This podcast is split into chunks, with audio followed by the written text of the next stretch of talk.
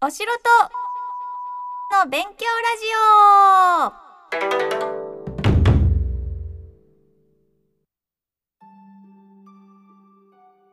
オおはようございます。こんにちは。もしくはこんばんは。お城とバツバツバツの勉強ラジオ。略して白弁。本日もこちら、スタジオ H3 からお届けいたします。お相手は、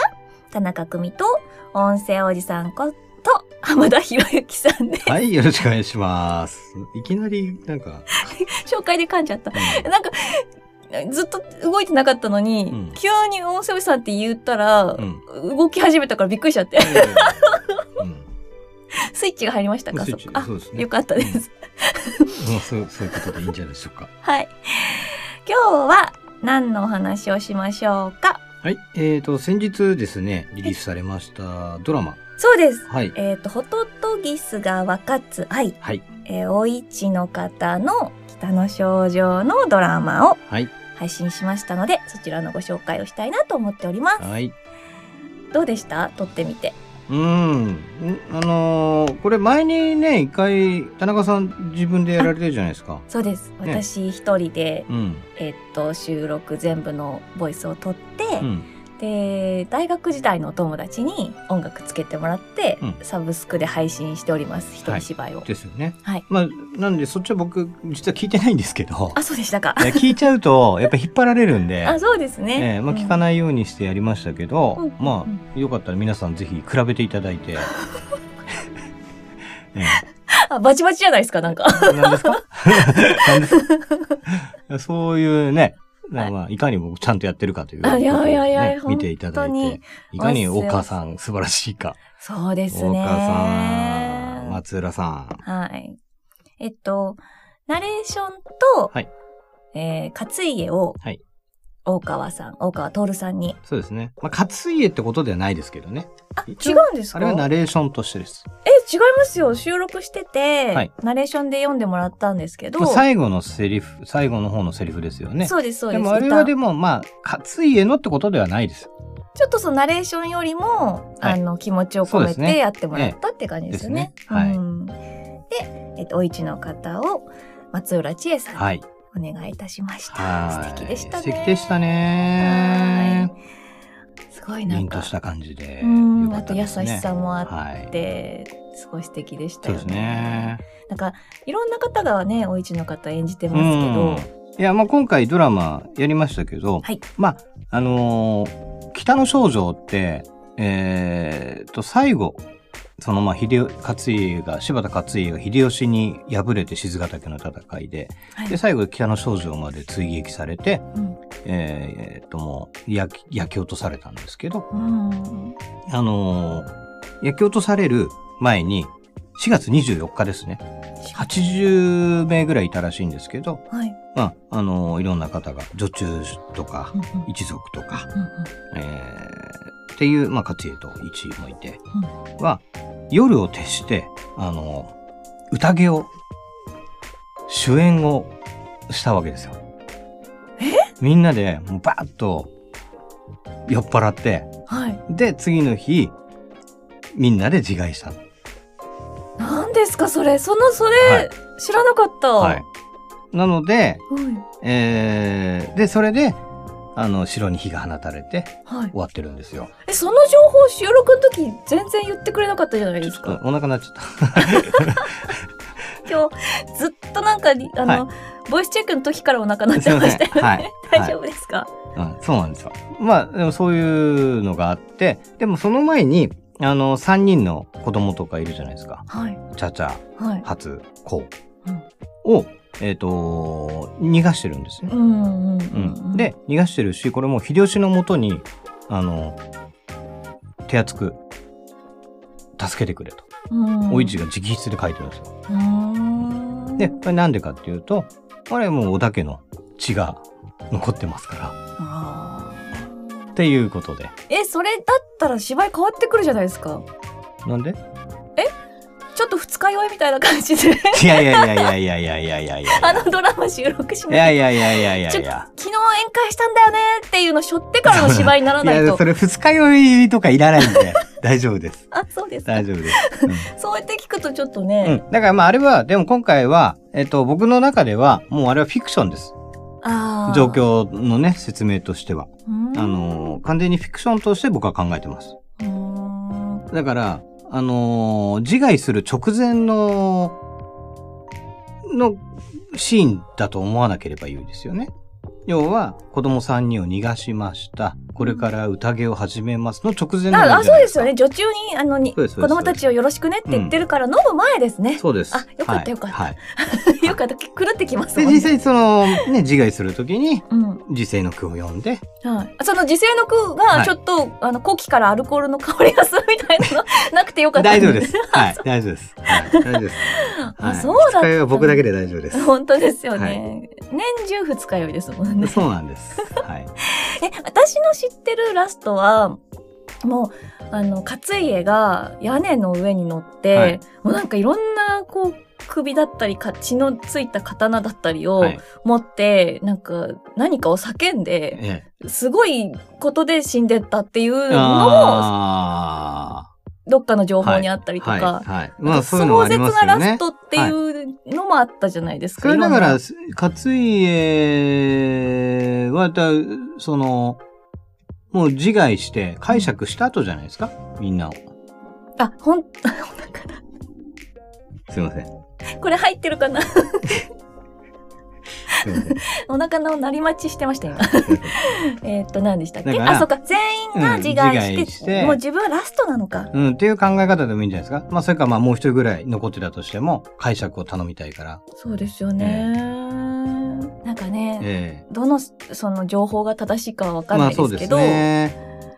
そねっかまあそそんな話があります。うんでそのねそれそういうことでまあいだからまあある程度フィクションなので当然ね、うんフィクションなのでそれを元になんだろう自分あの聞いてドラマを聞いてもらってこのシーンはじゃあもう本当の最後なのか、ちょっと前なのかとか、うんうんそういうのを考えながら聞いてもらっても面白いかなと。そうですね。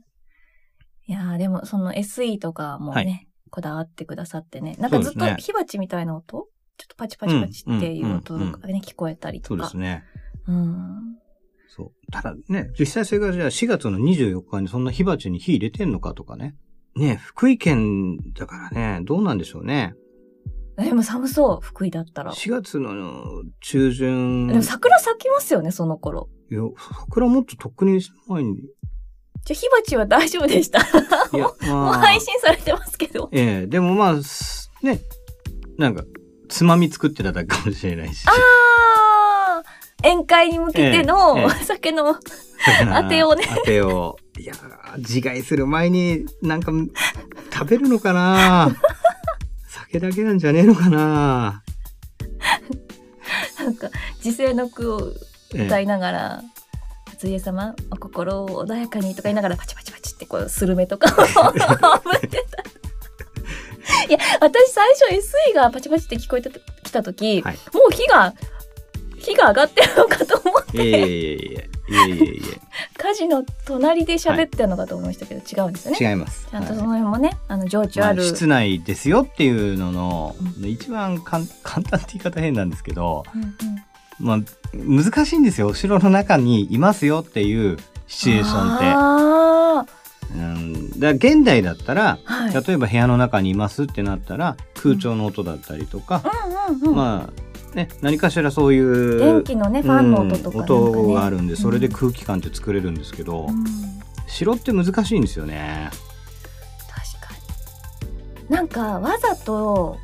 その外の音拾いに行ったことありましたよね、公園に。あありましたねお寺とか風の音とか、はい、その葉っぱがちょっとうんかすれる音とか、はいはいはい、環境音っていうのも意外とみんな気にしてないけどあるんですよね。いやむっちゃありますよ、うん。で現代とかだと本当いやもうその外と中ってうんパッと切り替えやすいんですよ、うんで例えばうちのスタジオのエントランスだったら入る前って道路の車走ってる音がするじゃないですかあー確かに、ね、そういうのがしててそれが急にふっともう消えるというより音が変われば、うんあ部屋に入ったんだなってわかるじゃないですか。城の中と外って確かに難しいですねうんで城の外と中であとやりやすいとしたら雨とかああとか虫、うん、季節を感じる虫とか鳥の音とか、うんうんうんうんまあ、夜だったらフクロウの鳴く音とかがパチってドアが閉まれば、違うその音になってそうでっですてねいうので境界線ができますもんねそうなんです音よと音の。でそれで火鉢の音とか入ってたらうーんああもう部屋の中に入ったんだってはっきりわかるじゃないですか。なるほど音だけの表現ってそういう繊細さが必要なんですね。そうなんですよ。二日酔いの中お仕事されてるとは想像できなかったです。 で毎回そのシチュエーション考えるので結構頭が悩ますんですよ。なるほどここどういう音入れて、どこで終わらせて、うんとかいうことですそうなんですそうね。なんです。へえすごいちゃんと仕事してますね。一応やってます。私の見えてる浜田さんは、はいスタジオのソファで寝てるか、 はいあ、そういうなんか考えてるとは思ってなかったです。うんそうですね、うんあの音だけのねドラマってどうしてもそういうことをやんないと空気感が出ないですからうね。んうんまあ、でもちょっと今スルメ焼いてるって視点からちょっともう一回聞いてみようかなって思いそうまで しすた、ね。そう改めてそういうところまでそうそうそうそう聞きたくなりましたよ。だからあのこの白弁のドラマって大体室内が多いんですよ。城をテーマにしてるんでしょうがないですけど。確かに店主でね、うん何かしらをそうそうそうそう見見て見,、うん見ながら喋ったりとかで外見てるとかだっったらまだ風の音とかう、ーんその四季山城そうでしたよねんそうですね節次さんのキャラが窓の外をご覧くださいって言って窓の外の効果音が聞こえてきてとか。そうなんですよ。うんっていうのはやりやすいんですけど、うん、ただただ座ってるだけとか、ああ。そういうシン。ーンって難しいんですよ。で、私台本書くときに、はここで立ち上がるとか、なんかそういうのをこまめに書いた方がいいですかね。い、うーん、だから、いや、立ち上がる、だから立ち上がるのもなんか難しいのが、動きがないじゃないですか、基本は。うん。偉い人ほど動かないで喋りますよね。そうですよね。うんで、で、たまに立たれてとかってやると、急にこの音なんだってそっちに耳が気になっちゃう。あうん、あ、でずっと歩き、歩きながら喋ってるシーンとかだったら、みんな、あー、歩いてるねってうん。判別するんだけど、急に音が一個鳴ると、耳だけの情報なんで、なんだこれ、うん、ってなっちゃうんですよ。雑音って思っちゃったりし確かに。にその絹ずれとか、うん立ち上がって何かこう足音がとかなると本当に的確な音のそうですね。音量じゃないとうん違う音に聞こえちゃったりしますもんね。そうですね難しいんだバランスうん、が。そうだから今回は入れなかったんですけど、前回の市議三条の時は、絹ずれとかもちょっと入れて、うんうん、動きのある演技にしたんですだっけてほど。とんど四季三条の場合ほとんど音楽がなくてああ、そうですね。効果うん音のみの演出でしたからね、うんそうそうそうそう特にバランスが難しいんでしょうね。なんかバラードを歌うのとそうですけどすなんかいろいろなものが削いでるうんピアノだけの曲とかの方が、そのまあ、荒が目立つんですよ。やっぱその歌い手のね、はい息遣いまで聞こえるじゃないですかそうですね。だからすごい微妙なビブラートとかなんか変な風になっちゃったりとかそうですすねるとう,、うんんってなっちゃうのと一緒で、確かにその削ぎ落としていくものの方が難しいですね。そうですね。あーそうまあ、今回はでも久しぶりにザ・白弁って感じのうん、そうですね。ええ音楽やりまとしたが、音は楽だったなって感じがします、ぜひ皆さんぜ聞ひい皆てさんみてくださいい。でね、この北の少女は福井県。はい、福井県といえばカニカニですね。今効果を入れましたいやもう本当ひどいね。すっごいなんか絶妙なタイミング、はい。あのドラマみたいでして今すいません。すいませ ん。結構でかいです音が。でまあカニ、そうカですニでね。すかカニです。越前ガニ。はい、越前ガニですよやっぱ福井といえば。い、はい。でこのねカニでね、僕ちょっと最近知ったあの雑学があるんですけど、何ですかはタラバガニっていヤドヤドカリの仲間だって知ってました。ええヤドカリ科目なんですよ。ー、だって宿借りてないじゃないですかいやそうなんですけどこの甲羅はどっかの宿なんですか、でもカニ科じゃなくて全部カニじゃないんですねそうちょっとびっくりですよねへーでも知らなかった外観上は明らかにカニに見えて故障もカニというらしいです、 ね、ただ生物分類学上はヤドカリえー、どうしてどこで見分けるんですか、カニの形をしたヤドカリらしいです はいはいカニの話カニの勉強の回になるんですか今回 はカニの勉強ラジオになりますかいやあのーおおだけの話した方がいいのかなあのーまあ、食べ物の話するとこれ以上し,、はいゃべると多分お腹が鳴りやまないと思うそのうでですね別の話にしたいんですけど、はいはいあの織田家って美人揃いって言われてるけど特にお市の方は群を抜いてたみたいで,、でしかも当時の中では身長1 6 0センチ以上あったって珍しい長身の女性だったんですって。でその絶世の美女って言ってたじゃないですか、はいお市。はいいやちょっとなんだろうななんか B についての話をしたかったんですけどあそうなんですか、 はい、どうなんでしょうね時代によってやっぱ違いますからねそのうちの方女性のうんどどういう方が綺麗かっていうのをなんか昔はこのアキレス腱うん、ここがキュッとしてる人がセクシーだったらしいですよ。あれその話話今急に思い出したけどなんか何でしたっけあこれだこれかな小股が切れ上がったっていうやつ、はい、それアキレス腱じゃないですえどこのことですかここは女性器とか股の付け根のライン嘘膝の上とか本着物からちらっと見える部分をあれアキレス腱のこと言ってんじゃないんではすいか、はいあでも諸説あるみたいですよ。あそうなんです小か股とはどこのこと、はいっていう話でうなじ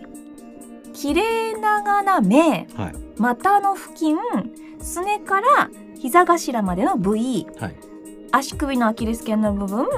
足の親指と人差し指の間ええまあそこはあれじゃないですかだからあの旅からあそー確かに。で江戸時代のその女性に一番魅力を感じるっていうのが小股の切れ上がったっていう言い方をするけど、はいだい今で言うフェチの違いなのかもですね。そうですねお,、まええお前小股のどこが好き、ええ俺うなじみたいな。ああはいえ違うんですかあなんで盛り上がってくれない うんいやうんまあそうなんでしょうえね違うんですかね、はいわ、からないです、はいあそうですか浜さんはこの辺あんまりあんまりはいわからないですねえー、うなじとかいいなって思いません、なんかずずっと髪の毛いつも普段髪の毛下ろしてる人が急にポニーテールにしてああ首元見えちゃったポッならないあんまり僕それだったら鎖骨の方がいいな鎖骨鎖骨なんてもうキャバ嬢みんな出してるじゃない ですか あそれでキャバクラ行くんいでやすそれね全然そういうことじゃないですけど鎖ね骨が見たいなって思ったえー人全くな いですね、えだからおいちはこの全部が良かったのかもですよ え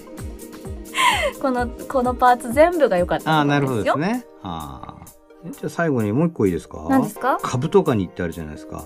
カブトガニはいはいはい絶滅してない、はいこのカブトガニは雲に近い動物らしいですえー、あれクモなのカニじゃないんですねは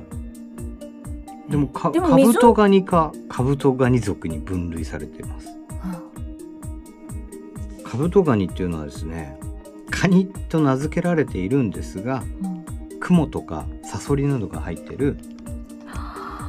サソリっぽい確か甲に殻類の方らしいです強角類、はい強いってやつですかなんだろこうれでハサミみたいな字の強そうですね、へまあ、ーまあ見た目もかまあカニかなうんなんか食べるとこなさそうですよね。まあそうです ね美味しそうには見えないもんな今こ今回はカニの勉強会に戻しましたね。ちょっと言い言い残してたことが一個あったんでなすんでしけどょういいなでんですしかょうどうぞどうぞ。はいまあ、この北の少女、はいね、北の少女ってその燃え尽きてるじゃないですか。うでその後ですね、あのー同じ場所に福井福井城ができたんですよ。うん、そうですうね。んで福井城っていうのは今福井城城址公園だったかな、ってあるんですけどあの一応北の小城城址というかそのなんていうんですかその遺構も多少は残っているということで、うん。まあ、すごいでかくてうん巨大な、あのー安土城に並ぶぐらいええああなんか天守が9層もあったってやつですかね。はい、これ9層っていう説と他にもあるらしいんですよ、うーん。説としては。うん。天守がうん7層、え、7層ですか7層構造なんですけど一説には9層へーって言われてるんです。はい。でえっとですね秀吉が戦後にその北の少女との、まあ、静ヶ岳の戦いがあって北の少女を落としてで、えっとその戦後にですね小早川隆景さんうん毛利毛利の毛利家のに書簡を送ってるんですけどその中に城中に石蔵を高く築き天守がえっ、とこれここの絵9に思いって書いてるんですよ。うんうんうんでこれ書簡だからどっちで読んでるかわかんないんですけどあの9に10っていうのはここの絵には何段にも重なるっていう意味があるのでああ別なにの数字で的なそうそう9じゃそうなそうくそてうそうそうそういっぱいっていう意味でっていう。うあんーにも取れるなるほどなるほどますねという話があります。うーんはいっていう話があってで今あの柴田神社とかもありますのでうんあの、ね、福井城もあの復元してたりとかあとはその北の少女の復元図模型みたいなのがねあの資料館にあるみたいなんで、へーまあ、ぜひ行った時にはなんか歴史を感じていただいてそうですね。勝家さんを感じはてい。感じていただいてはーい。北の少女の勉強ラジオになったでしょうかそうですね。はい。うん皆さんどうだったでしょうかではでは、えっ、と、今回もお付き合いくださいました。ありがとうございました。ありがとうございましたまた聞いてくださいね。おやすみなさいおやすみなさい。